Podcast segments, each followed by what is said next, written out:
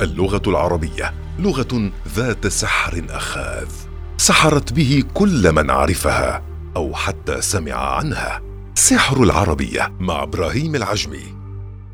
أهلا بكم أعزائنا في حلقة جديدة من حلقات برنامج سحر العربية لنبحر فيها مع شخصية أحبت اللغة العربية وعشقتها قلبا وعقلا وسلوكا. في هذه الحلقة من برنامج سحر العربية مستمعينا نستضيف فيها الدكتورة طاهرة بنت عبد الخالق اللواتية التي بدأت في الحديث عن علاقتها بالعربية بداية من مدرسة تحفيظ القرآن مرورا بالكتب التي حظي بيتهم بدخولها اليه مع ذكر الاختلاف الذي حدث في العائلة بين المدارس العربية والإنجليزية.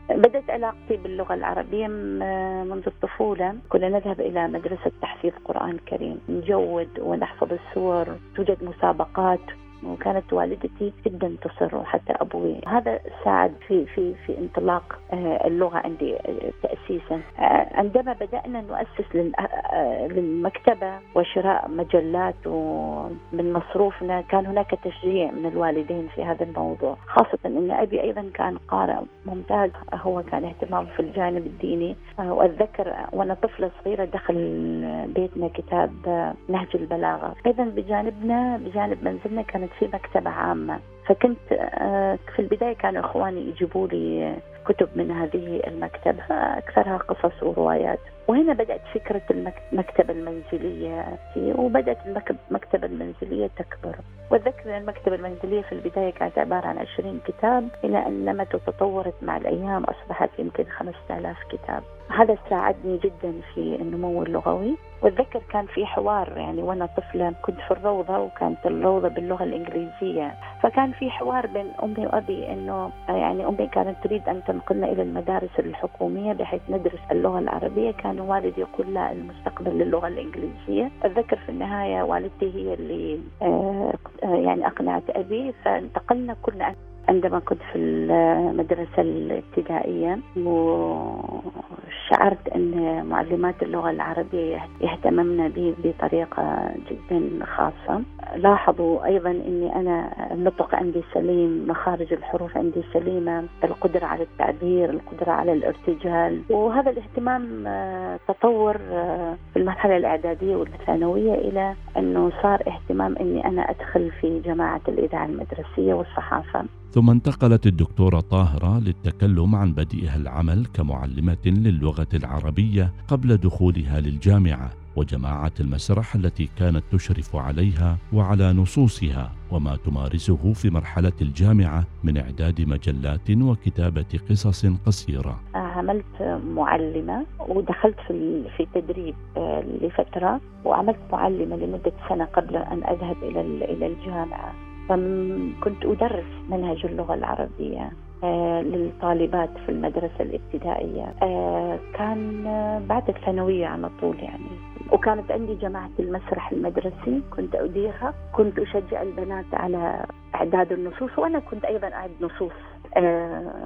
نصوص قصيرة للمسرح وقصص قصيرة لكني لم أتجرأ على النشر. بعد ذلك ذهبت إلى الجامعة. رحلة الجامعة كانت كنت أدرس أنا في علم النفس. لكن تعلقي باللغة استمر لأني أنا انضممت إلى اتحاد الطلبة في الجامعة الأردنية وأيضا مسكت مجلة كلية التربية وكنت أنا أعدها مع أخت أخرى من الأردن آه، هي كانت زميلتي. كنا نعد المجلة هذه وأتذكر عندما كنا نعلق المجلة كان عدد كبير جدا من الطلبة يأتون والطالبات يأتون لقراءة المجلة بسبب تنوع المقالات التي كانت تحتويها المجلة. مجلة كلية التربية. بعد ذلك بدأت أكتب وكتبت كتبت قصة قصيرة وقصص للأطفال وبدأت جريدة عمان تنشر لي القصص القصيرة وقصص الأطفال آه ونالت الاستحسان آه القصص هذه وواحدة من القصص اختارتها وزارة التنمية الاجتماعية ضمن لجنة الطفولة لأجل طباعتها وهي قصة آه شمار صابر. واستمرت كتاباتي ونضجت وتطورت إلى من قصص أطفال إلى قصة قصيرة. وأصدرت مجموعة قصصية. في الثواني القادمة تحدثت اللواتية عن ربطها اللغة العربية بتخصص علم النفس من خلال النقد الأدبي في الماجستير والدكتوراه. بعدها تكلمت عن وجود اللغة العربية في حياتها من خلال عملها الصحفي والإعلامي مطالبة بوجود مجلة للأطفال تربطهم بلغتهم التي تعتبر من اللغات الحية والمتفاعلة. حبيت أجمع بين اللغة وبين بين علم النفس. فدخلت في الماجستير درست اللغة العربية وتخصصت في النقد الأدبي وأكملت آه، في في الدكتوراه دراستي آه، في النقد النفسي الأدبي. كانت رسالتي عن ثلاث من الشعراء الكبار الحديثين بدر شاكر السياب وأمل دنقل ومحمود درويش. درست شعرهم من وجهة نظر نفسية. والحمد لله حصلت على درجة امتياز مع درجة الشرف الأولى في جامعة عين شمس. الماجستير أيضا حصلت فيه على جيد جدا وكانت كانت في جامعة السلطان قابوس وكانت رسالتي عن الصورة الفنية في شعر الشريف المرتضى.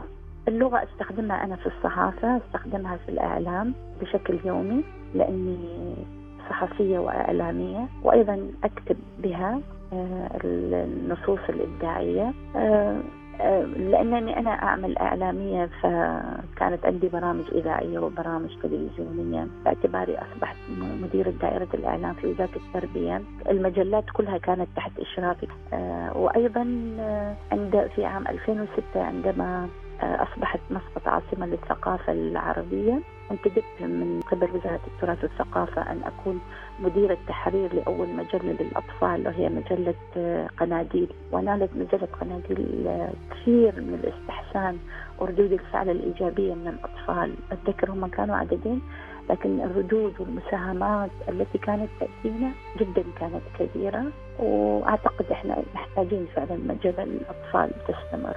وما زال وما زال استخدامي للغة العربية في مقالات الصحفية في برامج الإذاعية في برامج التلفزيونية. وأنا أيضا شاركت في مؤتمرات وفي ندوات كثيرة حول اللغة العربية.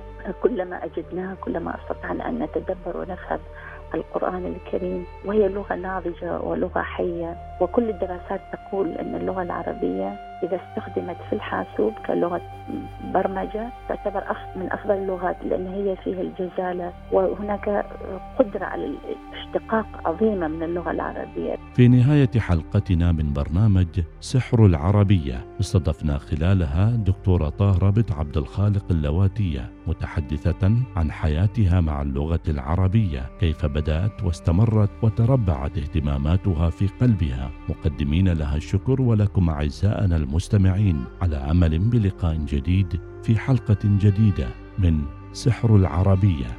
إلى اللقاء. سحر العربية مع إبراهيم العجمي. الوصال. الإذاعة الأولى.